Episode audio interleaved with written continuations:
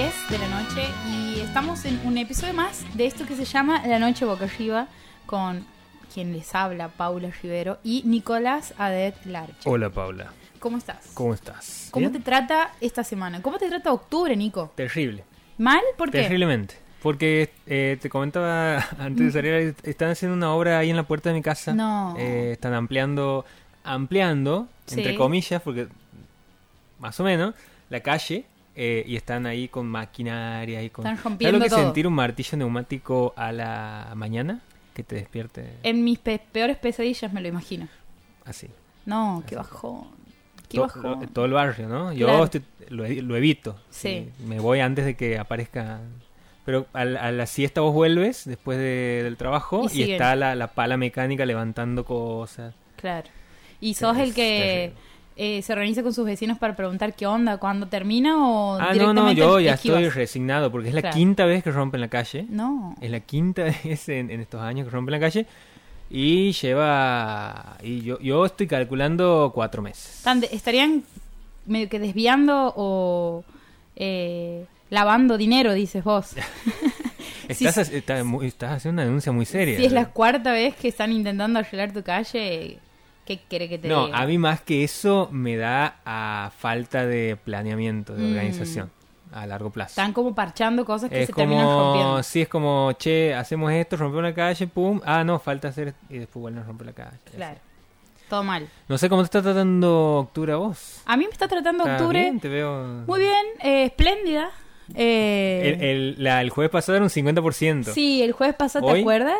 Que hay- había un momento, tengo el recuerdo de vos preguntarme, de mirarme, observarme y decirme, ¿te sientes bien? Era muy evidente. Era muy evidente, Era ¿no? muy evidente. Eh, tenía mucho, mucho sueño ese día. Estaba en ese estado en el que no, no me sentía mal, pero me había pegado en mis rayitas de batería. Estaba ahí como eh, con muchas ganas de estar en posición horizontal el jueves pasado. Si En bien octubre ha empezado con mis defensas bajas tomándose el palo, mis defensas tomándose el palo, y hace unos días he estado como recuperándome y ahora estoy como, bueno, vengan, vengan, vengan los días a ver octubre. Venga de uno. Claro, a ver cómo finiquitamos este mes que me, ha- me he encontrado de cama. Y así que estoy ahí, brillando. A mí me destruye saber que ya eh, se está vendiendo pan de Navidad en los supermercados. Sí. Y que cuando... Y sí, porque vamos a pestañear y vamos a estar brindando. El otro he ido al chino y ya estaban también con el todo el los El elementos merchandising del el de merchandising navideño y los elementos de los árboles Sí. navideños. Yo no sé qué me golpea más, si ver cosas navideñas a esta altura o los precios de las Ah, cosas navideñas. Un, eh, estamos hablando de que un pan dulce No, de una marca eh, muy conocida, el pan dulce, de Arcor, Ah, básicamente. pa- No, he demorado decir- mucho en, en decir el nombre. una famosa marca. Una famosa marca de golosinas. No, el pan dulce famosísimo, que todos conocemos el color, ¿Pero qué etcétera. Ah, el, el- el rojo. ¿ese? Claro. Ah, ese es el, el- la vara para medir el, Sí. el índice pan dulce Arcor. Sí, 700 mangos. No. Sí, así como lo escuchas. Igual, es grande, ¿no? Pero Ajá. No, ¿Cuántas familias hermano, comen? escúchame, además pan dulce, o sea, Pero la ajá. gente que sabemos que hay una división, que hay- se puede desatar la, la- la- la tercera guerra mundial, se va a desatar por la gente, por la típica discusión entre pan dulce con Con fruta, brillantada. con fruta brillantada, pan dulce sí, pan dulce no, porque Claro. el pan dulce sin fruta no es pan dulce. Yo estoy de acuerdo con las personas que dicen no existe un pan dulce sin fruta. Con frutos secos no. No ingresa a la categoría de pan Para dulce. mí no. Uh. Para mí con fruto seco es como ahí una chetada Ah, eh, de gente que vive en la peluquería. Yo ese es el que tolero. Si tengo que comer un pan dulce, tiene que tener eh, frutos secos. Bueno, No- pero no- no, es el pan fruta dulce. brillante. No es el La pan fruta dulce. brillantada me gusta, pero Sí. eh, aparte, como cuando vas a una dietética y Ah, compras bolsitas, sí, de- y te la ahí, comes ahí la, la comes. Claro. No, no, a mí no me gusta para nada el pan dulce existiendo algo tan riquísimo y tan bello como el budín. El budín me encanta. El ¿Budín de qué? Eh, me gustan todos, me gusta el clásico, me gusta el marmolado, me gusta si tiene frutos secos, ya estoy en un cumple, digamos. ¿Cuál sería la marca recomendada? No soy de Para mí el favorito es Bagley. ¿Bagley? Sí. ¿El marmolado? No. No el de vainilla. Ah. Para mí el, el mejor es el de vainilla. Bagley. Cuando hay que ir a un súper. Pero casi siempre los budines de panadería son muy buenos. Los budines de panadería son una... Ah, ¿De panadería de supermercado? Sí. Y Sí. ¿sabes qué también me pasa con los budines? Que incluso los budines más baratos, tipo Don Satur, son riquísimos. Mira. Y... Don Saturno sabe que tiene budines. Sí, claro. Me acuerdo que en algún momento había eh, Ramita, eh, Sí. eh, bajoneando por ahí, había hecho como una competencia de pan, pa- pan dulce. Sí. Y no me acuerdo si budines. eh, pero bueno, eh, para mí es como que está también la, la cosa de la tradición. Ujú. Porque digo, están todas esas marcas que ofrecen eh, pan dulce adaptado a- al formato con chocolate o frutos secos o lo que sea. Pero está el famoso pan de carbonel que la gente va y hace fila para conseguirlo. ¿Cuál es el pan de carbonel? El, pan de carbonel de aquí de, de Santiago. ¿Carbonel se llama en la panadería? Carbonel, creo que se llama carbonel la panadería, sí. ¿En dónde queda? Se han cambiado de lugar, no, me- no sé específicamente ahora dónde queda. Pero, Pero estamos hablando de se, un- se consigue en, en, lo, en esta época en los supermercados, eh, no tanto cadenas nacionales, sino super más locales. En- Por ejemplo, un Natalie se consigue se ese. consigue el pan de carbonel. De- nada más que si uno lo encuentra uno, como pan de carbonel. pan de carbonel es, es un envoltorio blanco muy eh, sobrio, así como tranqui nomás. Eh, ¿lo, ¿Lo venden ahí? Y uno lo Es- pide es así. Pan de carbonel, sí. Carbonel es un El apellido. tema es que no, es el nombre del es, es como la, la marca del, del lugar, digamos. Ah. El tema es que eh, si vos quieres el el premium sería si tienes que ir al, al lugar a hacer la fila. Los que venden los super son como más tranqui, más, más como el básico, digamos, el pan básico de Y carbonel Carbonel. es de Santiago del Estero. Sí. No, no sé si de Santiago del Estero. Aquí en Santiago es como el, el- eh, ¿Dónde vas a comprar un pan dulce? Anda Carbonel. Es como el pan de Carbonel, digamos. Ah, mira vos. Es muy... Primera vez que escucho esto, Nicolás. ¿En serio? Te Sí. estoy tirando un datazo. Datazo ahora Al ni- punto de que mi papá es, es fanático del, del pan de carbonel Sí. y una vez le he dicho que en un supermercado estaban vendiendo y me ha dicho compra seis. No. Ha dicho. y co- he comprado los seis. He, vuelto a casa con seis. pan. Montón, boludo. Hoy seis pan dulces más y si ese ha sido una marca casi difícil de conseguir. Mínimo Son esos artesanales. cuatro mil pesos. digamos. Claro. Eh, No sé cuánto estará ahora. No sé cuánto cotiza me de- estoy... Necesito Ah, probar ese pan. ¿Y para vos es así tan, tan rico como se dice que es? Es bastante rico, nada más que yo no he probado la, la versión premium, Premium, he probado claro. el básico, es está bueno. O sea, a mí que no me gusta el pan dulce por lo general lo he comido con mucho gusto. digamos. En Fernández me encanta porque cada cosa, esto tiene sus versiones. Siento que Santiago del Estero sigue siendo un pueblo en la medida que estas cosas pasan, que uno Ajá. en el súper puede conseguir el pan de carbonel, por ejemplo. Y a mí me pasa en Fernández que existe el budín, que uno decía, eh, comprame el budín de la panadería 9 de julio. Y era Ajá. el budín. Y eh, a diferencia del pan dulce, digamos, era el budín por el que la gente se Se sacaba podía los llegar a ojos, pelear en, sí. en la vereda. Y no he probado nunca más un budín como ese. Supongo que también tiene que ver con que, bueno, era chica. Creo que eh, de grande no he vuelto a probar ningún budín así de rico, pero porque también siento que es esa memoria emotiva. Pero lo sigues, no lo has vuelto a consumir. No lo he vuelto a probar. Y sigue existiendo. ¿Sigue existiendo la panadería? Ajá. No Siguen haciéndolo de la misma manera, ¿o no? No estoy segura. Porque has visto que puede seguir existiendo el Sí, lugar, pero pero, pueden haber- puede la magia y, la- dónde está. Sí, la magia. ¿dónde la está? magia dónde está. Eh, la- la pregunta para esta siguiente Navidad. ¿La magia dónde está? Eh, estamos, eh, bueno a mí me gusta, ya tengo curiosidad yo también de probar el, el, el budín. Sí. O sea, po- podríamos hacer Me encantaría. un momento Sí. en algún programa de traer el budín de Fernández y el Y pan probar el de Carbonell carbonell, y, sí. y probarlos aquí en vivo como, hecho, como hemos hecho el programa de los alfajores. Ujú. En la semana en donde era la semana del Ah, alfajor, y vemos en cosas así. quién gana. Ah, Sobre eso estoy reafirmando mi amor por el blog. ¿el, de qué? El alfajor blog. No hay cosa, para mí hoy, digamos, eh, en realidad se mantiene invicto hace un par de meses. Pero mi favorito era el, el, el de Terrabusi, el, el clásico de Terrabusi, no el torta. Y ahora estoy como más cercana al blog. Siento que Más, más no crujiente. falla. Y además se desarma. Uno piensa que es duro, digamos, como los alfajores duros.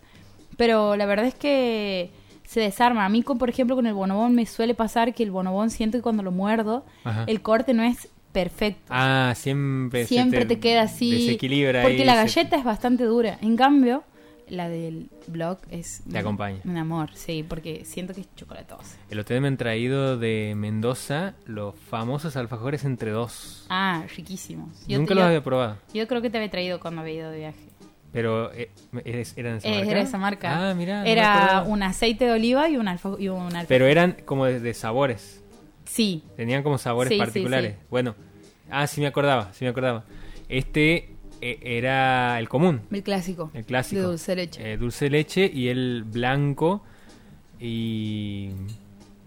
No sé, no, no me te- no te O sea, me, ha- me ha cabeza. gustado, pero venía como manejando hace mucho tiempo y quería como probarlos y no me ha... Hay un alfajor que esto ya te lo he comentado, pero aprovecho, no no nos pagan por esto, pero No, la verdad que no. hay un alfajor que tiene en teoría cacao puro que lo hacen aquí artesanalmente y lo venden en un lugar en donde uno no espera encontrarse un alfajor rico porque es un- una tienda que se caracteriza por vender cosas como sin azúcar. Ajá, estoy hablando de Bliss. ajá. El alfajor de cacao de Bliss es una locura. Y lo hacen con un dulce de leche sin azúcar. O sea, va en contra de absolutamente todo lo que creo. Sin todas embargo, las leyes de la física. contra de todas la- las leyes de la física, un buen alfajor. Sin embargo, es muy rico. Mira, Es como que se destaca mucho, mucho el chocolate. Eh, recomiendo. 100% recomiendo. hemos tirado un montón de lugares aquí de Muchísimas Santiago. gente- marcas, si nos sí. llega mucha gente de otro lado, decir ¿Qué ¿qué hiciste? No Pará, para un poco, flaco. Te estoy escuchando de Córdoba, Hasta hermano. podríamos agarrar un, un, un- hay un canje Un de canje la dirección copado. de turismo algo Me para ver encantaría. si la gente viene a probar alfajores o cosas. O, o pan dulce. Un pan dulce. O algo un de todo. Tour gastronómico. Sí, ¿por qué no? ¿Por qué no? Podríamos venderte el mejor programa de radio. La Noche Boca Arriba, de 22 a 0, por el 92.9 de Radio Universidad.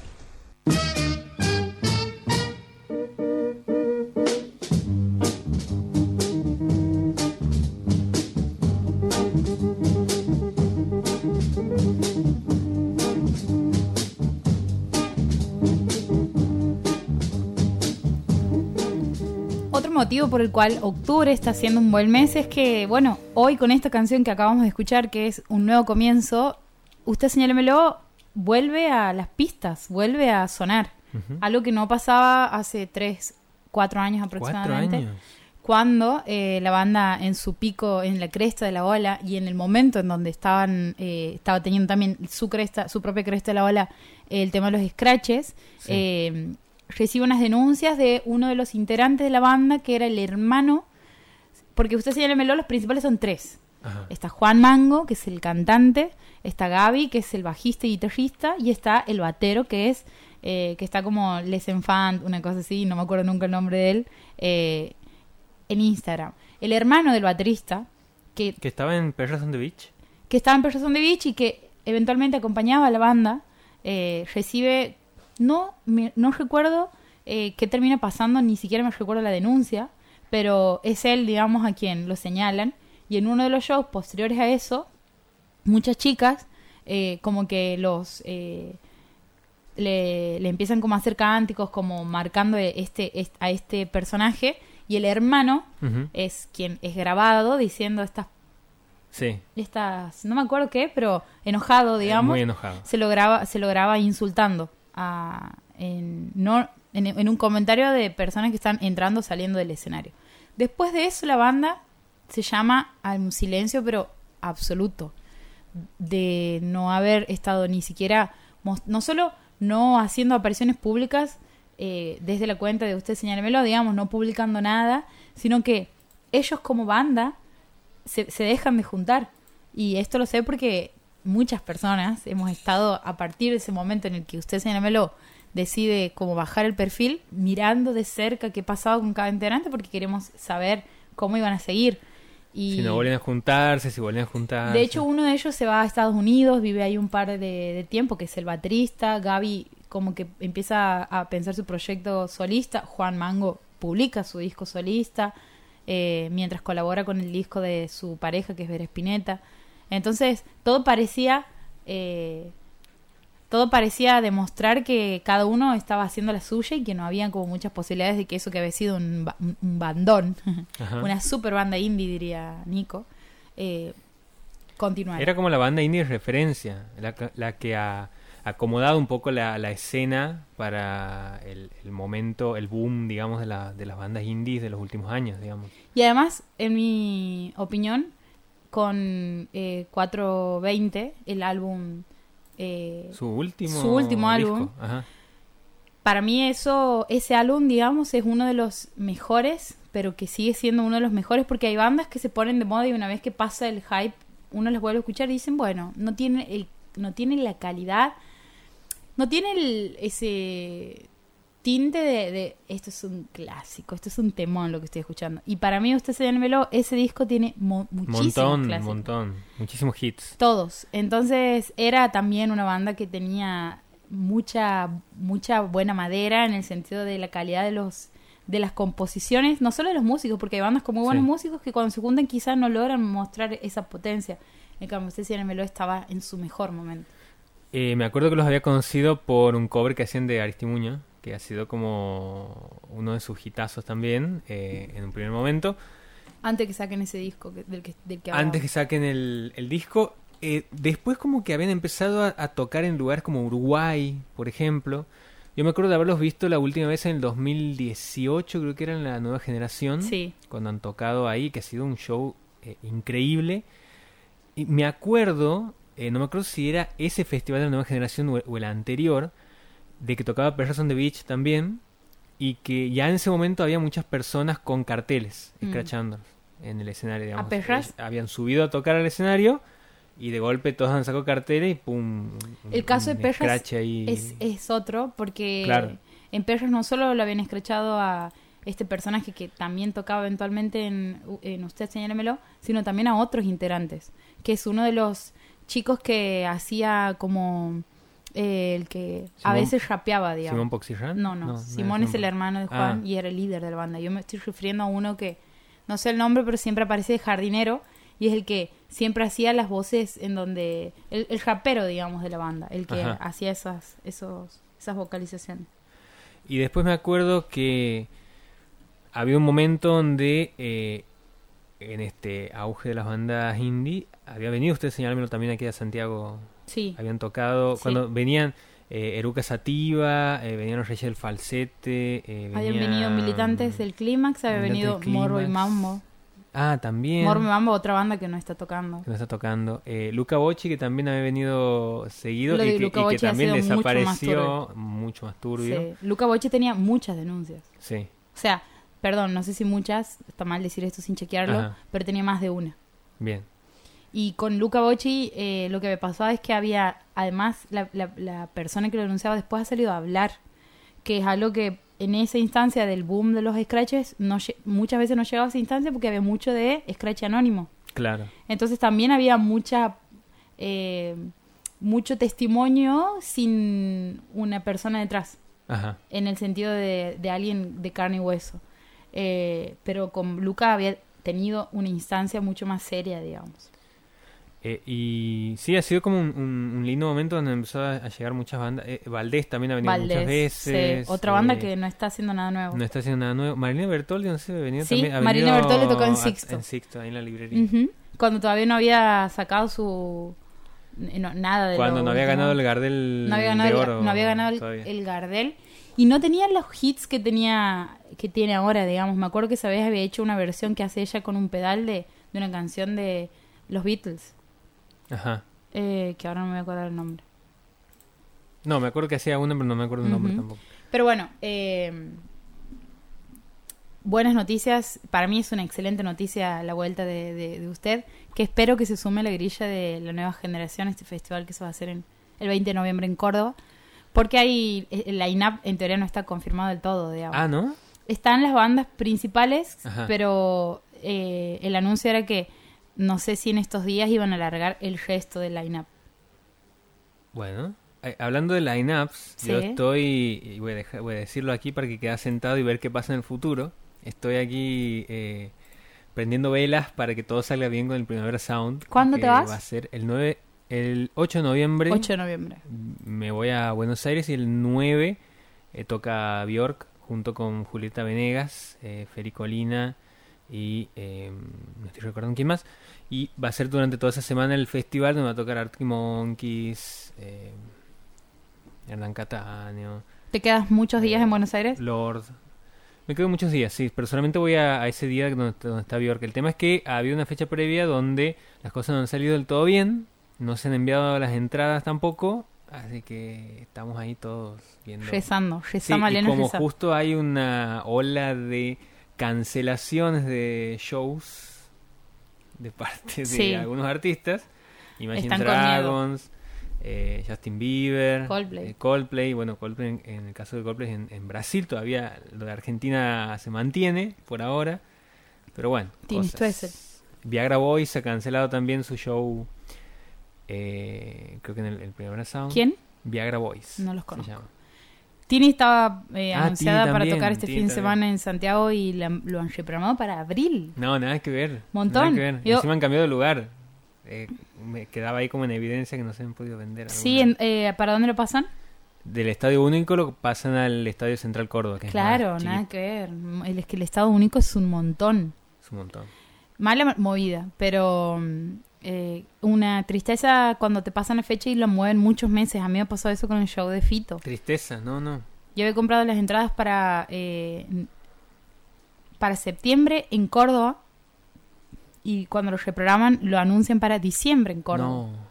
O sea, Pero ya había sacado alojamiento. No, no. Ah, porque hay un tema ahí que no siempre eh, se dice mucho, ah, de que cuando se hacen este tipo de cancelaciones, eh, hay personas que no solamente han comprado la Mm. entrada, sino que además han pagado estadía, han pagado pasajes para viajar, gente de otras provincias, que nada, ¿qué haces ahí, digamos? hay un video de Lali en donde la le preguntan por la cancel, o sea, por el, el evento, la fecha cancelada de Justin Bieber, de que ahí había mucha gente que porque Justin lo que tiene es que mueve un nivel de fanatismo de personas que habían estado acampando como no Sí. sé, un mes antes del show. Entonces, cuando se cancela, había ahí como una especie de histeria colectiva entre el- su público y en una entrevista le preguntan a eh, Lali sobre qué pensaba de esto de artistas que cancelan sus shows.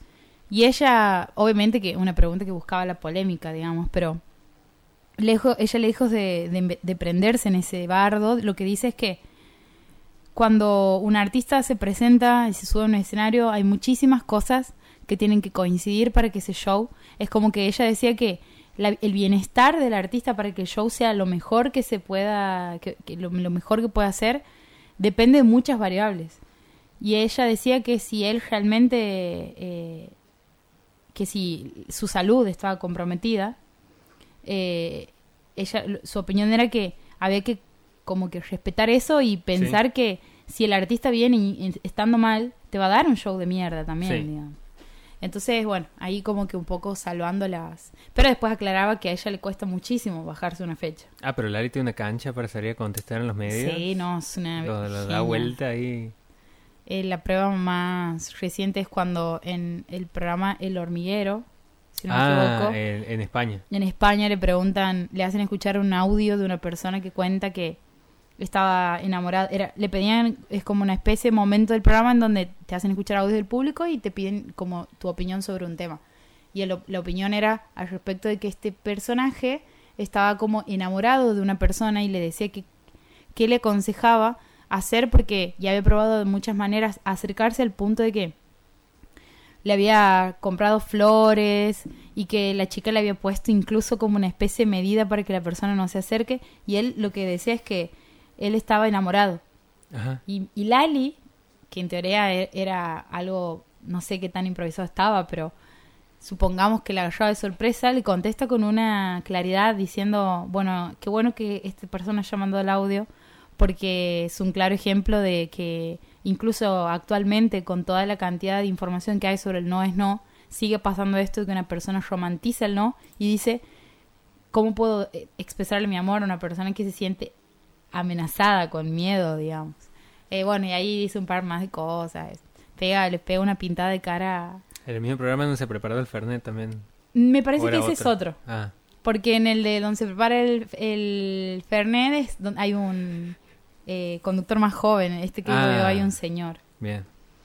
Pero tienen un nombre muy parecido. Sí, se- eh, aparte el formato es más o menos el mismo, Ujú. esos talk shows eh, con emulando lo que son los programas norteamericanos de, Sí. de entrevistas. Tipo Jimmy Fallon, así. Hablando de nuevos comienzos, ya, volví a, a usted señálmelo, eh, podemos hablar de, de lo que estábamos hablando también por fuera del, del programa de esta cosa de la, del regreso de un programa. Del regreso A la de- televisión. Sí, sí, sí, del regreso ni más ni menos que de Gran Hermano. Nada más y nada menos y nada más. Nada más y nada menos y nada más. Un formato que se lo hace en el resto del mundo, Sí, ¿sí? se lo ha hecho en... Había un programa de Gran Hermano eh, de Holanda, creo, que tenía un, un viral muy famoso donde estaban de golpe en un jacuzzi y una de las personas del jacuzzi se empieza a sentir mal del estómago eh, y... ¿No lo has visto el video? Es, y... Pasa algo que termina tiñendo el agua No, no. y la gente sale asustadísima. del- Bueno, y después hay otro. Eh, pero es un formato que se origina en el 99. eh, con un... En un, en un momento muy particular, porque también había como mucha producción eh, de cosas vinculadas a, a lo artificial y la simulación. No sé, pienso, se había estrenado Truman Show más o menos ese mismo año, eh, Matrix, eh, había salido los Sims también, el juego de, de crear tu familia y convivir en una, casa, como que había muchas cosas alrededor de ese tema y ahí en ese momento surge Gran Hermano, que era con el, el- la propuesta inicial del morbo de ver qué hacían personas en su intimidad, gente común, porque eso era lo revolucionario del programa en un momento, gente común en la televisión. En esta... eh, la sociedad argentina está acá adentro, ha dicho Santiago del Moro cuando ha presentado a los 18 participantes, que luego de, no sé, cuatro años también quizá, o a lo mejor más, no estoy segura, pero de varios años de que este programa no se emita, eh, vuelve Gran Hermano en un momento en donde la televisión en sí no está teniendo un público, está teniendo como una deserción de público, porque bueno, hay plataformas de streaming, hay plata- eh, internet, eh, el formato de la pantalla eh, en donde se consume YouTube y no se ve el cable en, en sí, muchos factores en donde la televisión de por sí no está teniendo eh, la audiencia que supo tener en su momento en donde, no sé, un Tinelli en hora pico te hace 40 puntos Ajá. rating. Hoy estaba leyendo que Hoy era con suerte, ¿cuánto te hace? Gran Hermano siendo uno de los programas más exitosos eh, bajo contra todos los pronósticos. En este escenario, 20 puntos rating. Que es, Que un montón. montón, porque un montón. un punto de rating son 100.000 personas. Incluso creo que había aumentado, eh, eh, se hace como un promedio de puntos de rating eh, de todos los canales y había aumentado el número de puntos. Como, como sumando gente que no estaba viendo televisión en este momento y se ha puesto a ver televisión para ver específicamente para ver el- el específicamente Gran. Hermano. Bueno, yo estoy siguiendo Gran Hermano, pero no estoy, no lo veo desde el cable, no lo veo desde ningún canal. Entro a ver la transmisión en YouTube. Y eh, En YouTube. en YouTube. Ah, no, es- no es Pluto TV. Y, a- esa- y- y después voy a ver en Pluto TV, que es donde se transmite el programa a las 24 horas, pero no, no es la transmisión oficial. Es muy tremendo porque cuando he estado, he estado leyendo mucho porque me, me, me da mucha curiosidad a mí. es un no soy, muy no soy un consumidor de... Sí, sí me gusta consumir realities, pero más del, tipo de los que hacía MTV en, en algún momento a principios del 2000, pero nunca he sido fan de Gran Hermano. Y, es como que al principio tenía esa cosa de, de uh, bueno, es una boludez, eh, no sé, esos comentarios de, de, la televisión atonta gente, ese tipo de cosas. Y después empezaba a, a dar cuenta de que era algo que me generaba curiosidad y- y una especie como de morbo también. Y, y al principio cuando se lanza aquí en Argentina, eh, te ofrecían un pack para poder verlo en una unión que se había hecho desde Telefónica y DirecTV y, te- y pagabas 14 pesos en ese momento para verlos. Y, y había sido el lanzamiento más grande de la televisión argentina porque se utilizaban satélites, era la primera vez que se utilizaba internet para poder ver algo. Por ejemplo, o- Estamos o hablando poder- de qué edición de Estamos hablando de Hermano? 2001, la primera. 2001, con Gastón, con Eh, Gastón Farhat. Gastón Farhat estaba... no- Gastón no, sé los nombres de los, que, de los que estaban ahí, yo sí sé que ganaron... Gastón Trezeguet. Ah, Trezeguet, Gastón sí, sí, sí. Trezeguet y Tamara Paganini. Claro, Ellos, claro. Esa es la primera edición. Que gana Marcelo Coraza, que era un suplente que había entrado, no ha estado los 100 días que han estado los otros, él ha estado 60 solamente, un profesor de educación física. Un morocho ahí que no Eh, cortaba ni eh, pinchaba. Claro. Pero lo que llamaba la atención en ese momento era eh, cómo ha ido cambiando el, perfil hasta convertirse en lo que es hoy. Porque en, en un primer momento era posta que vos veías las cámaras, que incluso había un canal específico de DirecTV que tenía cuatro pantallas. La- la- O sea, la pantalla divide en cuatro para que vos puedas ver qué pasaba en cada cámara. Y en ese momento sí era de que de golpe estaban sentados viendo tele y no pasaba nada el, el componente del conflicto ha venido después porque se han dado cuenta de que, eh, o sea, sí, está bueno ver qué hace la gente en su vida privada, pero tiene que haber algo más, digamos, algún entretenimiento. Eh, y los primeros que ganan en, los- en las dos primeras ediciones son personas más vinculadas a un mundo o de la familia o de lo ejemplar. Y después empiezan a aparecer esos personajes más trash, más bizarros que, eh, bueno, ahora hay, hay algunos ahí que ya como que generan cierta polémica, digamos. Uno en particular, que es el tal Alfa, que le dicen... Que él mismo se, como que se proclama como Alfa. Eh, y que había dicho, incluso el, el presidente se le a contestar, le ha pasado una cosa ahí. Estoy viendo unas imágenes de Marilena, de Marianela Mirre, que para mí es una de las de, de los eh, mejores gran hermanos que Que era de Tucumán. de Mariane- ¿Ella? Marianela es la de la Marianela, Marianela Mirre. No, no, sí, la, la ubico. Ah, la no- ubico, ah, ¿de dónde es? De Tucumán creo que No, era. no sé. Me acuerdo. Eh, lo que sí sé es que es del 2007 ella Ajá. y que es la la una de los, de los personajes que viene a marcar este tipo de juego o que viene a como a imponer esto de que no gana la gente buena, sino gana la gente que juega y que se la juega, digamos. Y ella era una de las personas que había hecho muchas movidas hacia adentro de la, de la casa. Eh, pero estoy impactada porque estoy viendo fotos de Marianela en la actualidad y está eh, irreconocible. Ah, mira, nada que Nada ver. que ver. Nada. Pelo corto, rubia y bueno, un par de operaciones también. Eh, alguien que sí he visto que lo han entrevistado en la transmisión de Gran Hermano era eh, Cristian U. Ah, famoso. Famoso U. Polémico. Polémico, eh, otro de los personajes que gana a partir de hacer un par de movidas. Que él creo en algún momento decía que todo lo que había hecho en la casa era eh, un personaje solamente, digamos que era asumiendo el tema de lo, de lo ficcional, en esa representación supuestamente hiperreal que se mostraba ahí. Eh, supongo que como una manera también de, bueno, estoy aquí delante de un montón de cámaras y micrófonos, estoy expuesto ante un montón de personas, hay como una... Un poco que la creación de- del personaje también tiene que responder a una especie de como de blindaje, supongo, ¿no? No quedarte Sí. ahí como tan al descubierto, me parece. Tan, tan expuesto. Claro. Sí. Además de ganar la competencia, digamos. Sí, sí.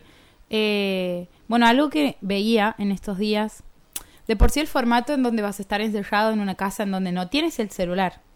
Claro, eso. Eso de por sí hoy actualmente es una movida que con la cantidad de personas, de, con la cantidad de adicción que hay a- hacia el teléfono, y yo soy una de esas personas, mi celular está apagado Sí. Desde que he llegado aquí a la radio Y y, estás ahí. y he, y he intentado de cinco maneras distintas entrar a mis redes sociales en la computadora y no puedo. Eh, me imagino que eso ya debe, ya debe predisponer de una cierta forma a las personas. Sí. Eh, eso va a ser creo que una de las primeras tipo como abstinencias. Es como una cosa, como un experimento social. Es un experimento social, sí. Es, lo es. Pero con esta edición, algo que se criticaba era la, la selección de los personajes, de las, de las de los participantes, que eran 18, y que entre esas personas es como que hay muy poca diversidad Sí. eh, en todos sentidos. No solo diversidad sexual, sino también de eh, cuerpos, de eh, colores, etcétera. Y, y una de las cosas polémicas era la inclusión de este personaje que se llama Walter, alias el Alfa, El alfa. que es un señor de 60, 70 años que eh, ha entrado diciendo Bastante violín. sí y, ah. con la actitud de eso, de ser el tipo ese esa persona que te, te se ofrece hacerte masajes y eh, Aunque vos no quieras. y te Porque roza había, y había cosas un- así. una situación ahí donde se ha acercado, vení, vení, te voy a hacer. Sí. Y la chica decía, no, no. Bueno, él es, eh, luego de dos días, tres días, de los primeros tres días de convivencia, se ha hecho la votación, la primer placa, digamos, de Ajá. nominados, nominades, y él es una de las personas, la que más votos ha tenido, junto con, Se ve que lo quieren mucho. junto con un personaje de TikTok que es, eh, eh, uy, se me acaba de ir el nombre de, de Ah, está este Thomas que tiene un nombre. Holder. El, nombre de esa persona. Thomas Holder, que tenía, Eh, ajá. era famoso por hacer un personaje en TikTok en donde era eh, rugby, el homofóbico. sí, que hablaba de cómo levantar chicas en situación de iPhone. Eh, y hacía muchos videos de TikTok diciendo que, bueno, qué pasaba si te encuentras una chabona que te gusta un montón y en un momento vos veías el celular y no era un iPhone lo que tenía. Entonces, su chiste siempre tiene que ver con cuestiones clasistas de, de, de ingresos, etcétera. Que él, cuando se presenta, él dice que él ese es su personaje, pero que en realidad, eh, no en sé, es así. Ah. eh, que él está muy enamorado de su novia, que quiere tener hijos, etcétera, etcétera. Después está Juan, que es un que es una de las personas que peor me caen, que es un taxista, que se ha presentado como que él tenía un hijo que tiene un nieto. Ajá. O sea, como una persona que ya es abuela teniendo menos de 40 años, digamos, y que saluda al hijo que está viviendo en España y su eh, nieto también, pero tiene una prepotencia, un nivel de violencia. Ayer en la gala, cuando le, le, le estaban por avisar que él no ha quedado nominado, Santiago Moro les hacía toda la pregunta de ¿qué crees que va a pasar? ¿Estás nominado? Y él, estoy nominado porque además vengo a jugar y estoy en placa y alguien dice algo y él dice, perdón, perdón, estoy hablando yo, ¿se pueden callar? Así, como súper Ah, insoportable. insoportable. Y en el medio de toda esta selva está hay uno, hay un personaje que es casi el que destaca por como que han puesto al- a la persona que va a apelar al, a la emotividad porque es un chico de una villa Ah, que sí. que Trabaja se en el presenta, mercado. que trabaja en el mercado, que ha sido cartonero en algún momento, que es eh, Tiago. Y después la- el, el cupo femenino, digamos, no hay, es- compiten por quién es más hegemónica. Son todas mujeres muy hermosas, Y todas han hecho algo. todas te están eh, intervenidas, sí, Intervenidas con bisturí, quirúrgicamente. quirúrgicamente. Eh, algo que me llamaba la atención hoy escuchando una conversión ahí entre los participantes que una de las críticas que se hacía era que parecía ser que la selección estaba había, se había detenido en el tiempo entre las personas que habían se habían sumado porque eh, nadie no había nadie con un pensamiento que no básicamente no piense que si sos gay sos Sí, uno había dicho que la bisexualidad le daba asco. Sí, eh, Martina, que es otro personaje muy, muy eh, repudiado, digamos. Pero entre esa mirada, escuchaba hoy una charla entre las mujeres, de la, como que hay un grupo de cinco o seis que se han hecho amigas, y una de las chicas decía que Martina, por ejemplo, que es la que se ha presentado como soy homofóbica, no entiendo la, la bisexualidad, eh, hablaban de ella y decían que, bueno, a la mayoría no le cae bien, y que eh, una chica decía, María Laura decía, que le sorprende a ella, decía, no nos tenemos que olvidar que hay muchísima gente viéndonos. Entonces, no podemos, dice, decía ella, como trayendo un poco de paño frío a la cuestión, decía, no podemos decir cualquier cosa, menos te- teniendo en cuenta el momento en el que vivimos y que hay podemos herir muchas sensibilidades. Incluso sin decir que ella tenía un pensamiento progre, ella básicamente estaba diciendo, tengamos cuidado, porque no sabemos a qué colectivo estamos ofendiendo. Incluso de una manera hasta estratégica, te diría. Claro. Pero toda esta cuestión de mencionan el sexismo, mencionan el machismo. O sea, los discursos actuales están presentes. Ah, Sin mira. embargo, la selección eh, pareciera olvidar eso. Como que incluso yo siento que han, han buscado ser muy polémicos. Sí. Em, un poco me he quedado pensando en eso que decía Santiago del Moro, de lo... ¿Cómo es que había dicho? La, la- Eh, la, la- sociedad argentina está aquí adentro. Claro, como esa cosa de que lo representativo de lo que piensa la sociedad está metido ahí. Y en parte, bueno, hay algunas cosas que sí representan a un sector de la sociedad, que en este caso sería, que incluso está como muy presente ahora esto de los discursos, eh, no quiero decir discurso, discurso de odio, porque ya se ha repetido mucho, pero un poco de eso, eh, un poco de ciertos valores eh, reciclados de otros momentos de la historia que ahora se traen como, como una cosa antisistema. eh, discursos negacionistas, discursos homofóbicos, discursos eh, violentos que están como ahí presentes en estos personajes. Yo no creo que sea algo inocente de parte del, del casting, si es que se ha hecho un casting de una a la manera de un casting real o ha habido una selección más filtrada. Porque también si uno se pone a ver quiénes son, eh, digo, en, las personas que están como analistas, hay personas que están vinculadas al mundo del espectáculo, pero aparece uno en particular que es Seferino Reato, que es una persona que está más vinculada al mundo del periodismo y la historia y que es un negacionista eh, confeso de la dictadura y que incluso ha escrito un libro entrevistando a Videla y fascinándose con su figura, digamos. Eh, porque está incluido ahí en una mesa donde solamente se está hablando de una cuestión de, espectáculo. Y también esto de que eh, está mucho más metida la, la, cuestión política respecto a, otro, a otras ediciones, me parece, porque de golpe hay conversaciones que tienen que ver más con la coyuntura o esto que está diciendo una de las chicas o lo que ha dicho este sujeto alfa sobre de golpe un comentario sobre Alberto Fernández, no estaba tan presente de golpe en las otras ediciones. Sí, sí, sí, es que hay alguna, probablemente haya habido, pero digo, ahora es como una línea mucho más clara.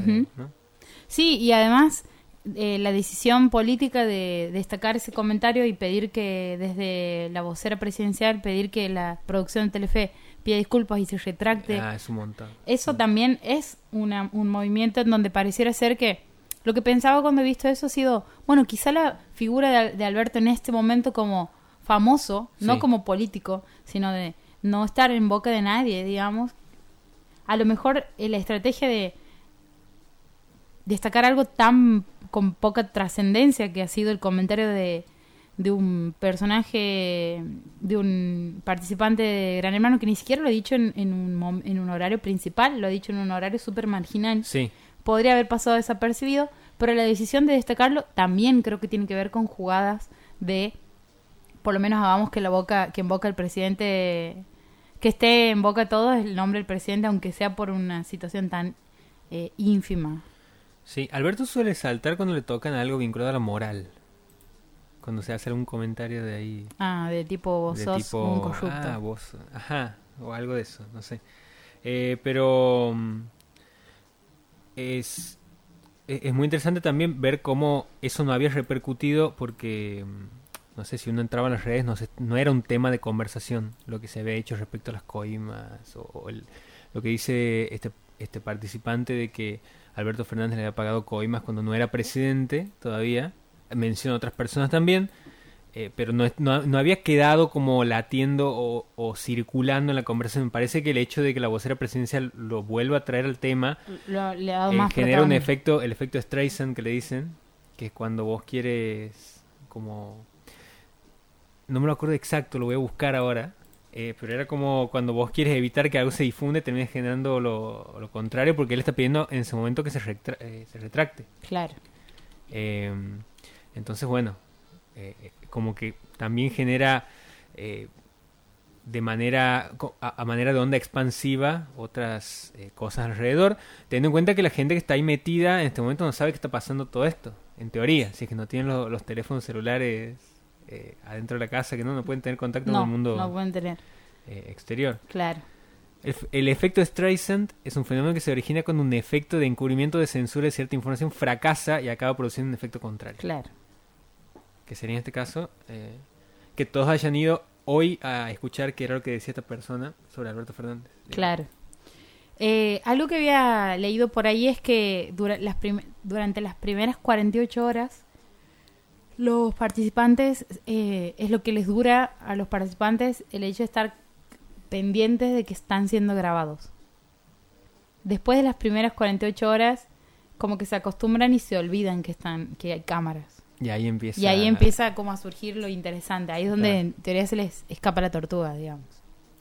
Pero pero bueno, otra particularidad es que ellos no saben la hora. Ah, no tienen no, tienen, no tienen reloj. Ellos no saben qué hora es y digo esto porque anoche, después de la gala, no sé, una y media de la mañana, estaban eh, había un grupo que estaba haciendo ravioles y me acuerdo de haber comentado, che, ¿qué onda? ¿Por qué comen esa hora? Ellos no tienen, no tienen noción de la hora que es. Eh, y también eh, está empezando a pasar que tienen que racionar la comida. Ajá. tengo entendido que alcohol no tienen. solo tienen, eh, han recibido hace un día un pack de cervezas, pero no tienen alcohol así como de libre acceso. Y el tabaco, que eso sí me acuerdo que Ajá. había sido un motivo de mucha tensión en ediciones anteriores, eh, el tabaco es racionado. Ah, y la gente que fuma, digamos, Claro. me acuerdo que Marianela era una de las que fumaba. Después el, este personaje que, eh, que era un ex eh, convicto, Diego. Ajá, no me acuerdo. Diego era otro personaje que creo que era del Gran Hermano famosos, de famosos, eh, que no, Diego es el personaje con el que Marianela Mirra, al que Marianela Mirra le quita el premio. Después de una movida en donde ella le hace la espontánea, que es la famosísima jugada de Marianela, eh, ambos fumaban. Ah, to- todo, toda la, la historia. Es de- que para mí. Marianela es la jugadora de Gran Hermano. Tremendo. Ah, porque hay gente que dice que Cristiano es el, es el jugador. Él es el más, como el más actual, pero el- el- el- uno de los hitos eh, de, Gran Hermano, de de la Gran historia de Gran Hermano, es un momento en donde estábamos ya en el final de la trama y Marianela se va al confesionario y le hace la espontánea a Diego, a Diego Leonardi, eh, que en teoría eran muy íntimos. Y el- la, la particularidad, la particularidad de la espontánea es que cuando vos la usas, Ajá. vas directo a placa. ¿Qué sería placa? Placa sería eh, la gente que está nominada, la gente que uno puede... Ah, Ya va a decisión de la- del, del no es por de voto, sino que directo, voy. No es No. por votación. ¿Cómo sería? Placa sería... eh, la placa de nominados es la, son las personas que la gente tiene que elegir Ah, para, que- una, para una. irse a la casa. Lo que vos haces al, al hacer la espontánea no es que le das dos votos como el resto de los participantes, sino que lo mandas derecho al- a la placa de Ah, nominados. Entonces, ah, terrible. Ella lo que hace eh, es eh, entrar al confesionario y decir, me duele mucho lo que estoy por hacer, pero después de pensarlo y de eh, llegar a la conclusión de que es un posible ganador, no me queda otra que eh, hacer, eh, nominar a Diego. Ah, la misma tensión que Julio Cobos definiendo por la 125 en el 2000. No, y esa, esa. Ah, Esa edición ha sido maravillosa porque otra cosa que empezó a pasar ha sido que eh, la gente ha empezado a llevar la información a partir del patio. Había gente que pasaba y le gritaba. Y hay, una, hay un momento en donde está en la última semana, antes de que todo se termine, eh, en donde alguien grita, cuando Diego estaba afuera fumando, le grita, Diego, Maranela te hizo la espontánea. Y eso ha sido épico. Épico, épico. Gente que pasaba por ahí y tiraba info. Te tiraba info. Ah, no sabía eso. Eh. No, no, era un montón. Así que... Yo sí, sí he visto que estaban como recordando momentos así, aprovechando el regreso de Gran Hermano. Y el más recordado era el de Maradona entrando a la casa y dejando En la bolsita de merca. regalitos. Sí. Eh, se lo extraña mucho Mariano Pelufo. Para mí, Mariano Pelufo ¿Qué? es el conductor. El, el conductor. El conductor de Gran Hermano. Y bueno, y también eh, la famosa voz de en las ediciones de Gala, que era Solita Silveira, Solita Silveira diciendo, adelante mis valientes. Ah. Ah, de ahí viene. De ahí viene Ah, no, yo estoy aquí flasheando con. Vos pensabas que yo sabías cosas de Gran Hermano. mundo. Pensaba que sabía cosas y después venía la Paola con la, la manito con la tarjeta, con la carta así. Nunca supe bien si odiar o amar a los hombres. Durante muchos años fueron los que más pena causaron, pero también, y cuando lo escribo se me hace agua la boca, los que más dicha prodigaron estos músculos estrogenados. Los amaba por sus pantorrillas, la pieza más sexy de sus cuerpos, por la pelambre que recubría su piel, por sus manos que estrujaban mis tetas meso-sopranas, que entonaban baladas a lo Gina María Hidalgo, por su fuerza y el modo de poseer todo mi pensamiento con una caricia distraída. Los odiaba por el alcance de su imaginación, pobre y opaca, por sus mendigos espíritus, sus mentes literales.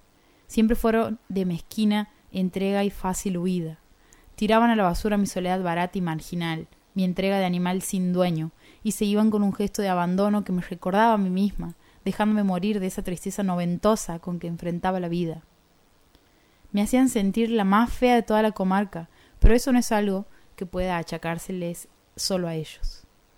Y yo, siempre deshojando flores envenenadas, me desea, no me desea, con la dignidad por el piso, amando sus piernas de cazadores y sus miradas sombrías, su despreocupada belleza de animal de monte. Y mi vientre cantaba de júbilo si me dedicaban una ojeada y la saliva se me endulzaba tan solo por tenerlo cerca. Finalmente, me distraje y preferí la compañía de mis amigas, de las maricas, que embellecen mi vida. A esta edad, ni el amor ni el odio les reservo a estos protomachos, ni deseo ni pasiones para los centauros de frágil testosterona, siempre malhumorados, apóstatas de la comunicación, con esos regalos resquebrajados que traen como ofrendas a nuestros pies, igual que un gato obsequia una rata muerta a su dueña. No es que esta distancia sea irreconciliable, pero conozco a los hombres. Yo misma solía ser uno. Tenía ganas de leer a Camila Sosa Villada en este fragmento que pertenece a su libro La novia de Sandro, eh, que tiene su escritura una particular, una particular fuerza que hace que su voz poética es tan particular, tan destacada, digamos. No hay manera de no saber que es de ella cuando se lee algo de lo que ha escrito. Bueno, después la, la, novela por la que ella se hace famosa es eh, es otra. Eh, las malas. Las malas, de Camila Sosa. Este es, este es como sería, la novela de Sandro es como una recopila, un recopilado de poesía y de narrativa. Ajá, tengo entendido que es una reedición de, un libro que había salido antes, Las Malas. Sí, antes de Las Malas. Y que ahora tiene una nueva versión ahí en, en Tusquets, que, que tenía a Las Malas bajo la colección de Juan Forn, que era Rara Avis, que creo que es el primer... Eh, no, no sé si es el primero que sacan pero él es el que hace ese rescate ahí. Él, él es el... De, de esa historia. Y Juan Forn es una persona con la que Camila mantiene una eh, correspondencia durante un tiempo y es el que la impulsa a editar eh, La novia de Sandro. Ah, también. Eh, ella cuenta en La caja negra que gracias a él se anima como a pensarse como escritora por primera vez porque hasta ese momento ella era famosa por su obra de teatro. Eh, quiero leer otra cosa. Bueno. También de ella, y con esto eh, paro con la lectura, que también pertenece a la novia de Sandro, este texto, y dice, soy una negra de mierda, una ordinaria, una orillera, una cuchillera, el mundo me queda grande, el tiempo me queda grande, las sedas me quedan grandes, el respeto me queda enorme, soy negra como el carbón, como el barro, como el pantano, soy negra de alma, de corazón, de pensamiento, de nacimiento y destino. Soy una torranta, una desclasada, una sin tierra, una sombra de lo que pude ser.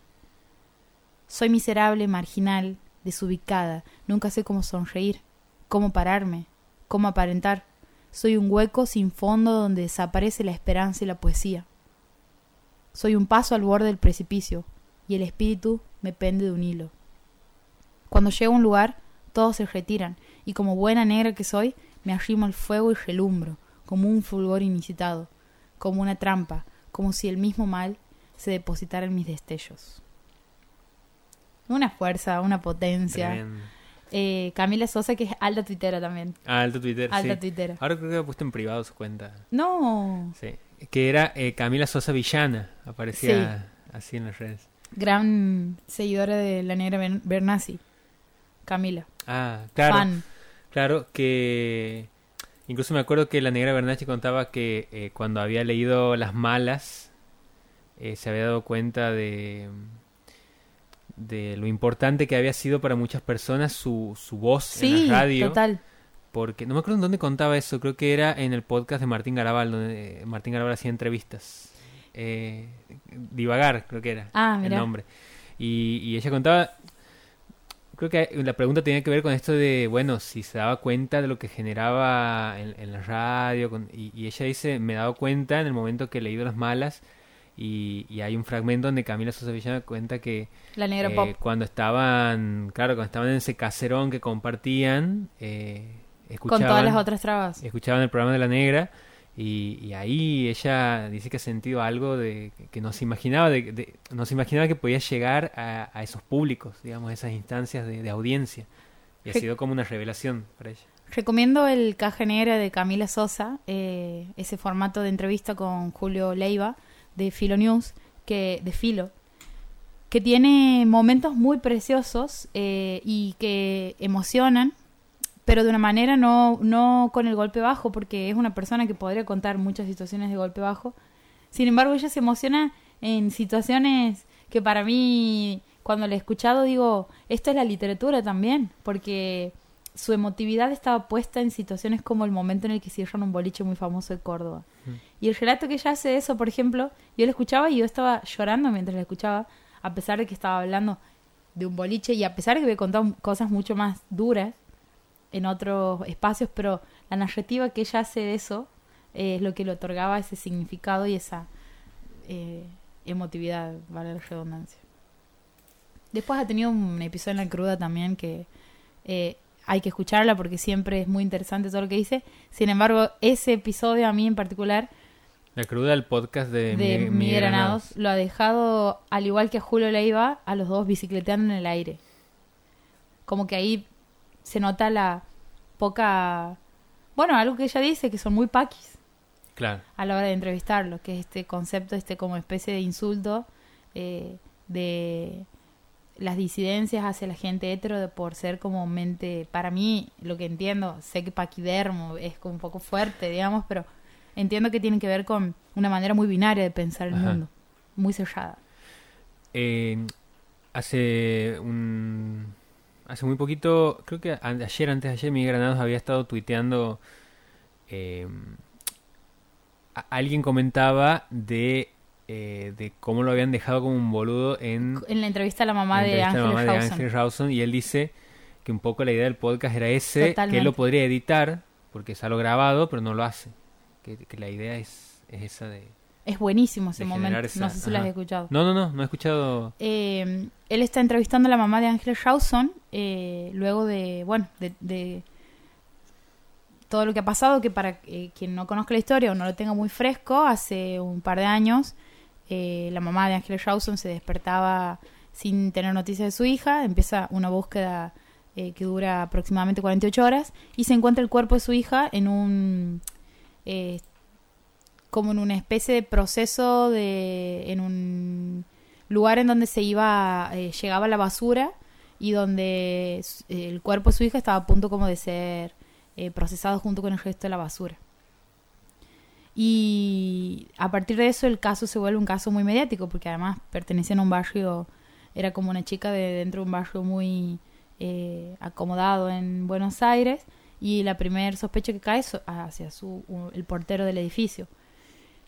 Y una de las particularidades del caso es que se, es un caso que es muy manoseado por la prensa y por la opinión pública. eh, y hay cosas que la mamá de Ángeles cuenta que cuando yo las escucho digo pensar que yo, yo me había quedado con la idea de que el portero Ajá, era un perejil, ajá. que en realidad era lo que la prensa había construido porque uno de los ¿Como que no era culpable? como que ¿Por no era culpable Ah, mira, yo había porque, con la... con una- porque a quien después le ponen el foco que de hecho hasta el día de hoy y que ese es el momento en donde se produce la tensión entre Miguel Granados y ella es que ella cuenta que le hacen cuando le hacen el proceso de la autopsia digamos Ajá. el eh, médico forense eh, pone en duda eh, el hecho de que ella había sido violada horas antes de... No, De su muerte. ¿Qué? perdón, no que había sido violada horas antes, sino que lo que él había descubierto es que según las características de su de sus genitales, ella presentaba violaciones de larga data. Uh, Entonces, ahí en ese momento, que es un muy mal diagnóstico que él hace, y, y la madre de Ángel Rawson lo explica en esa entrevista, y da un dato muy científico, que, que eh, con saber eso, digamos, se borraba absolutamente toda sospecha, porque era algo muy... eh, in- de mucha ignorancia lo que dice este médico forense. Entonces, en ese momento, eso es lo que trasciende, porque mientras más espectacular era el caso, Ajá. más prensa tenía, sí. y las sospechas son puestas todas hacia el padrastro de ella, Ah. que es el marido actual. Me había perdido esa parte. Ajá. Entonces, cuando él cuando ella le cuenta esto, Miguel Granados, la pregunta que le hace, porque como él bien dice en ese tweet, él hace todas las preguntas que puede, digamos, todas. Y me doy cuenta que hace preguntas incluso que sobre cosas que él ya sabe la respuesta, pero porque est- est- está en esa postura de voy a hacer, voy a preguntar absolutamente todo.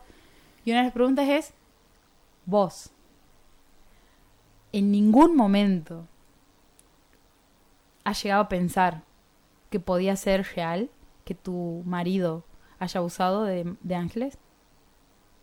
Y ahí ella se enoja y le dice que le parece de una irrespetuosidad y de una estupidez eh, hacer una pregunta tan fuerte con tanta información y al mismo tiempo tiene mucho sentido que le haga esa pregunta, que él Sí. haga eso porque en el momento en que él plantea eso, ella habilita que ella explique de una forma muy detallada todo lo, el hostigamiento que ella ha vivido y que sigue viviendo. Dice que al marido, Ajá. hoy en día cuando ella camina por la calle con él, hay gente que se cruza de vereda.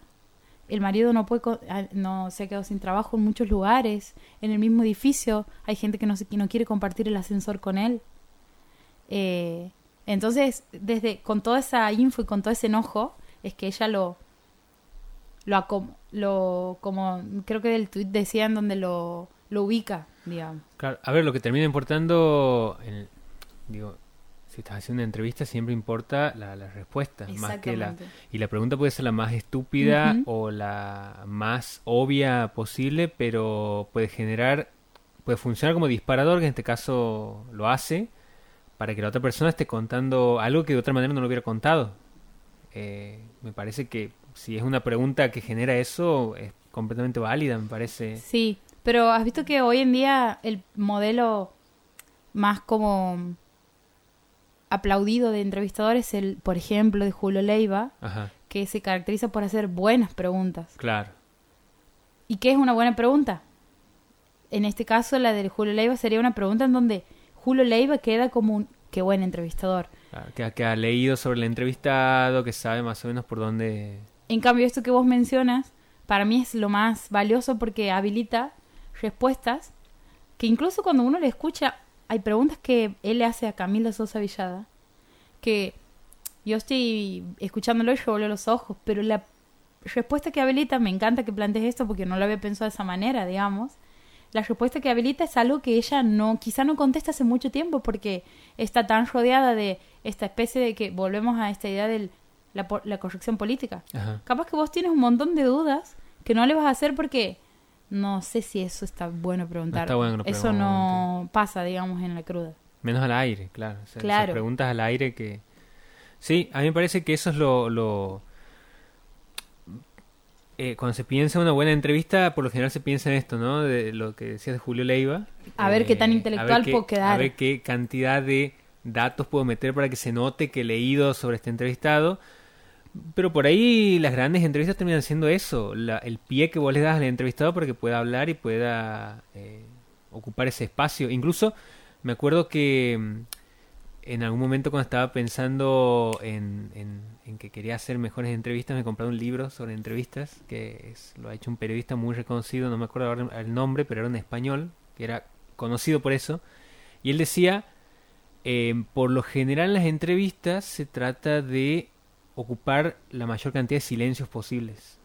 Como que hay un silencio y eso ya genera una incomodidad y el periodista busca como ocupar ese silencio con otra pregunta. Y a veces te dice, el silencio es lo que termina generando que la persona rompa la barrera de lo que de, lo, de, de esa superficialidad, esa capa superficial y empiece a decirte algo más personal. Como en, las, en psicoanálisis. Claro, claro. Entonces, él decía, me he dado cuenta de que cuando vos dejas cierto silencio, la, a la persona le genera una inquietud de querer ocupar ese silencio y te termina diciendo primero algo para ocupar el silencio y después algo más, que es lo, que sería el fondo de la cuestión, digamos. Un Sí. poco sí, como una Sí. sesión de, de psicoanálisis. Pensar la entrevista desde ese lugar también. Sí, sí. Que de hecho, ese sí es el modelo que sigue Julio Leiva. Claro. Él tiene muchos silencios con sus entrevistados. Y, y está muy bien. Está muy bien. Porque incluso el, el, el, el- El cómo formato. está ambientado, el formato, te genera esa intimidad que permite el silencio, que no sea algo... Incómodo. el, general el silencio se asocia al error o, o de que hay ahí un al- bache. un bache. Sí. Pero, Sí, sí, encima es ese formato en particular que no tiene música. claro, también.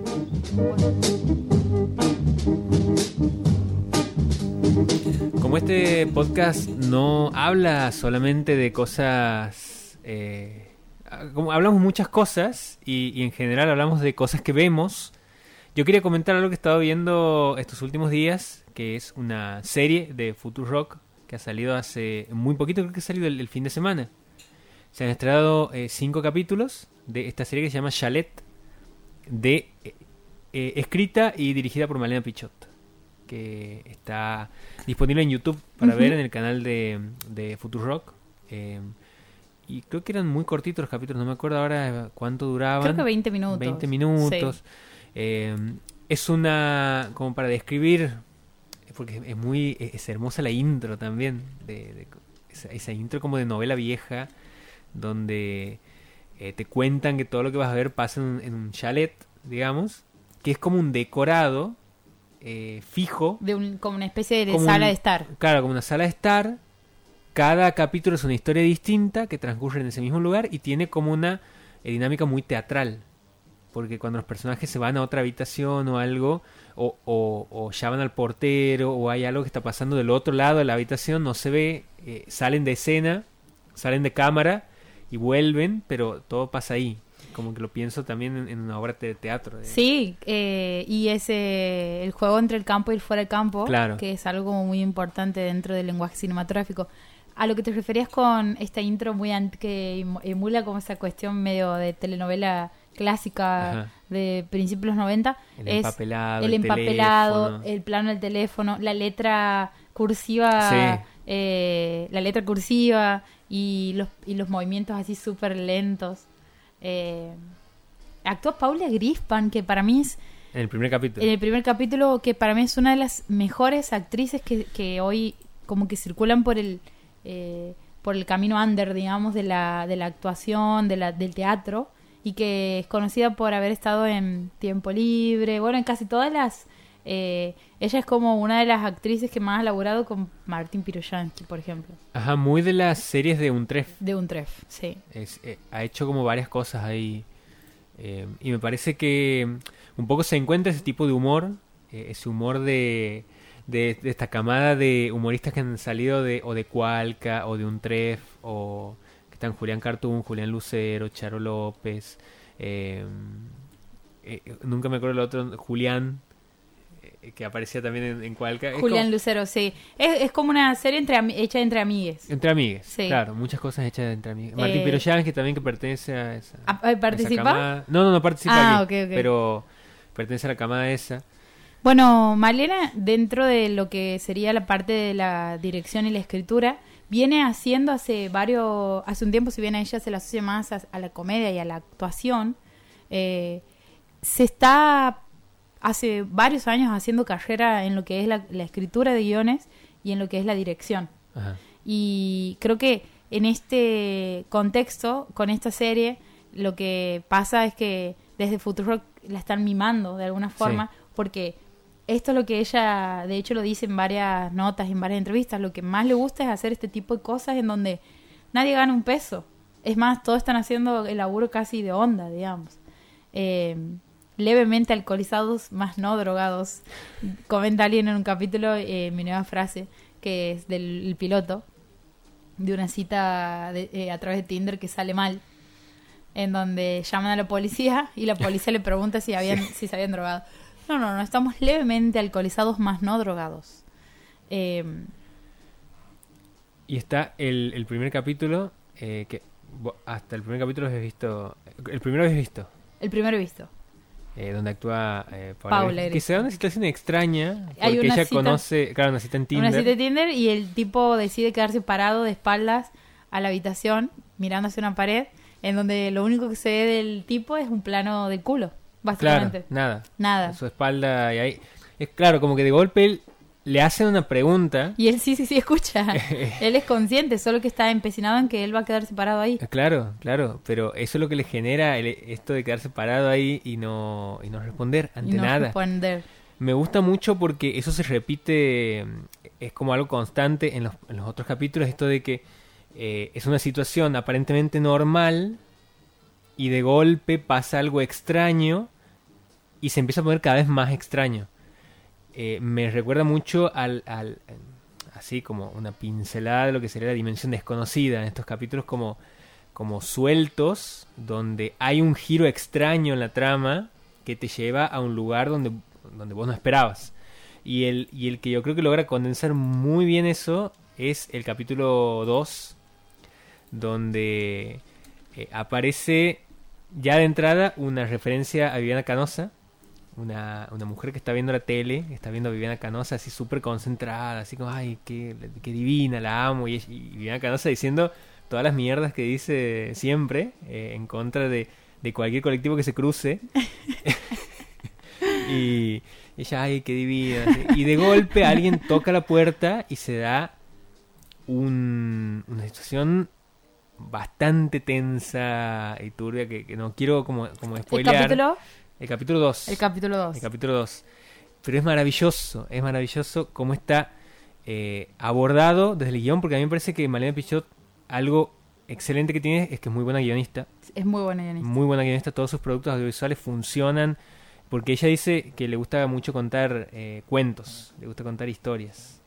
Y, y, y bueno, eh, en, este, en este capítulo está eso, junto con todos los otros, pero me gusta porque a través de cosas muy mínimas te hace referencias a temas políticos, a cuestiones sociales. Eh, en ese mismo capítulo, por ejemplo, ya de entrada está la cuestión de los medios de comunicación, cuestión de clases, eh, de discursos respecto a, a, la, a, a, temas como el aborto, como los feminismos. Eh, está muy presente el uso de las redes sociales también. No, no, estoy, En- estoy fascinada. Perdón, estaba Ajá. muy presente el tema de las redes sociales. En el primer capítulo mencionan Tinder. En el primer en capítulo mencionan Tinder, de- Twitter. En el, en el de Julián Lucero, que es el cuarto, creo, aparece Twitter. eh, porque se da una cosa muy. Actúa eh, Moldavsky también ahí en- en- junto con Julián Lucero. Eh, no es el que más me ha gustado, pero eh, me pareció muy. Muy bien resuelto el capítulo. Hay un personaje que aparece aquí que cuando he visto he dicho por esto nunca voy a dejar de seguir a Mariana Pichot en todas partes Ajá. es que una de las actrices que convoca para esta serie es Marina Castillo que es una chica que hace poco he descubierto en Twitter eh, que ha estado ha participado le han llamado para estar en cómo se llama este programa de humor en donde de donde sale Miguel Granados eh, de canal Eh, sin codificar. sin codificar. Ella la invitan a sin codificar en varias oportunidades. Ah, ella es muy buena. Pero muy buena. Ajá. La he descubierto en TikTok hace muy poco y tiene unos videos que me hacen estallar de la risa. Y me había guardado, ¿has visto cuando coincides cuando estas cosas mágicas que te pasan, mágicas, digo, o sea, en realidad ahora la magia es un algoritmo, pero ese es el título de nuestra La magia es un de algoritmo. nuestro próximo episodio, de este episodio. Pero me pasa esto de que cuando estás siguiendo muy de cerca a alguien y después ves que hace una colaboración con alguien a quien ya seguías desde antes y dices, qué bueno Sí. que esta gente se haya juntado, así ese gritito. Eh, y lo que me hace tener mucha fe en Malena Pichot es el hecho de que no, no, le, no se le pasen de largo estas, estos personajes de, de la internet que están haciendo humor de una manera tan original, digamos. Bueno, aquí he encontrado una entrevista que le hacen en un medio de Uruguay a Mariana Pichot. Que no sé si tienes ahí. ¿está- ¿Estamos viendo lo mismo o no? No. Ah, no, no. Que dice que ya mm, no está viendo mucho stand-up en cuanto al, al- al humor. Y tampoco Miente. consume. eh, bueno, eso dice. A David Chappelle Eh, lo compartió hace dos, dos meses. Ah, bueno. Capaz que ha sido lo último que, que he visto. Es verdad, es verdad. No, igual no dos meses. más. Eh, pero lo que dice aquí es que mm, ella, por un lado, lo que hace es decir cómo, cómo me distingo con esta producción en un momento donde hay tantas producciones de cosas y donde predomina lo que es la producción audiovisual norteamericana, sobre todo en plataformas como Netflix. Lo que dice es, bueno, trato de introducir algo que tenga que ver con la coyuntura de mi país. En este caso, bueno, esto que decía, el, el- el- la, la referencia de Viviana Canosa que aparece en la televisión, eh, algún tema que se mencione que tenga que ver con, con un código interno, que, que conozca uno por el hecho de vivir en este país y, y sepa que es un conflicto. Eh, y también lo que dice es que hoy le cuesta incluso encontrar humor eh, viendo videos de YouTube. Porque dice, Ah. eh, lo que yo veo ahora es, por ejemplo, si lo compara una loca de mierda, dice, que era su, su, su producto con el que ella se hace conocida, yo contaba una historia, yo contaba un cuento. Hoy eh, los videos son más, tratan más de hablar cámara, dice contar una anécdota o filmar un día con gente en algún eh, lugar que dice no tiene nada que ver con contar historias. A mí lo que me interesa, dice, es eh, contar cuentos y como yo soy experta en cómo hacer cosas baratas, más, más experta en hacer cosas baratas en contar cuentos, dice, bueno, eh, con estos recursos que puedo hacer y, y a partir de ahí eh, pensarlo, pero eh, un poco eh, hablando de lo que se consume hoy en, en cuanto a, a- a lo que circula en las redes sociales y, y, y los tipos de humor también que están presentes. Hace muy poquito ha habido una charla eh, entre ella y Maitena.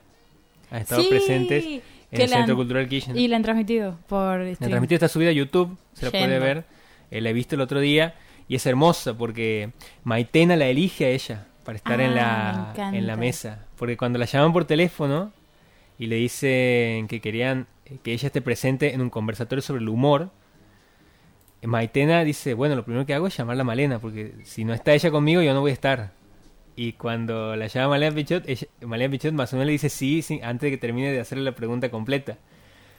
Y ahí en la, en la, en la charla, eh, Maitena como que un poco dice, bueno, parte de mi legado, o, o de mi legado, no usa, no usa estas palabras, pero lo digo así, eh, está como, como la continuidad de mi humor está en lo que hace Malena Ay, Pichot. qué- qué Imagínate que Maitena te diga eso, me, yo que Malena Pichot me Chao, desmayo ahí en, vivo. Es todo. Eh, y es muy hermosa la charla porque hay un respeto mutuo eh, y un cariño eh, muy notorio. Y en el medio de las dos está, me pongo de pie, Liliana Viola, que es la editora del suplemento Soy de Página 12, eh, gran periodista eh, argentina, con preguntas, con, con este tipo de preguntas, así que, que habría... Con buenas preguntas. Con buenas preguntas y con intervenciones eh, muy acertadas. Eh, y bueno, charlan sobre todo lo que tiene que ver con el humor, con los feminismos, con, con los chistes que se hacían antes y los que no se toleran ahora, sobre todo en el caso de Maitena, que eh, decía que cuando era más joven ya se consideraba humor feminista lo que hacía y ella hoy dice, "Ve- veo esas viñetas, algunas las he quemado, las he roto porque no, la- no- me parecen completamente eh, cancelables al día de hoy. Pero dice, pero en ese momento se me acercaban tipos y me decían, muy buen tu humor, lástima tan feminista. Claro. Y lo feminista de ese momento era, hoy sería nada, digamos. Pero es como eh, que ella se sorprendía cuando iba a las, a las ferias del libro de ese momento, porque se ha dado cuenta de que cuando ella pensaba que el humor iba dirigido más hacia las madres o hacia mujeres más grandes, de golpe llegaba a la feria del libro y veía un montón de adolescentes haciendo fila para que firme el libro y después se entera de que en las casas eh, las niñas eran las que le sacaban las revistas a las madres o los libros para ir a, a ver en esas viñetas cosas que no se hubieran enterado de otra manera, Maite. cosas que se escondían en las casas, eh, eh, dolores eh, internos, tensiones entre, entre las familias, eh, eh, que su, no sé, cosas como que su madre lloraba, que, que no, no lo veían en la casa, pero se entraban por la viñeta. Es, es muy loco lo que cuenta en cómo ha, ha- ha transmitido todo eso, digamos. Maitena también está en Divagar.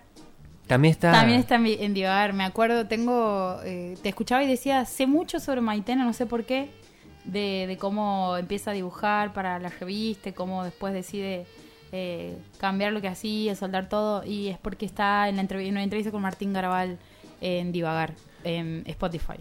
Yo la conozco porque eh, mi mamá era muy fanática de, De la- Maitena. las historietas de Maitena. Eh, estaba en la revista Humor, creo, y en la revista, no sé si me acuerdo, la revista Luna, que venía, que salía en algún momento que venía con cubiertos de regalos y cosas así, y tenía algunas historietas de Maitena.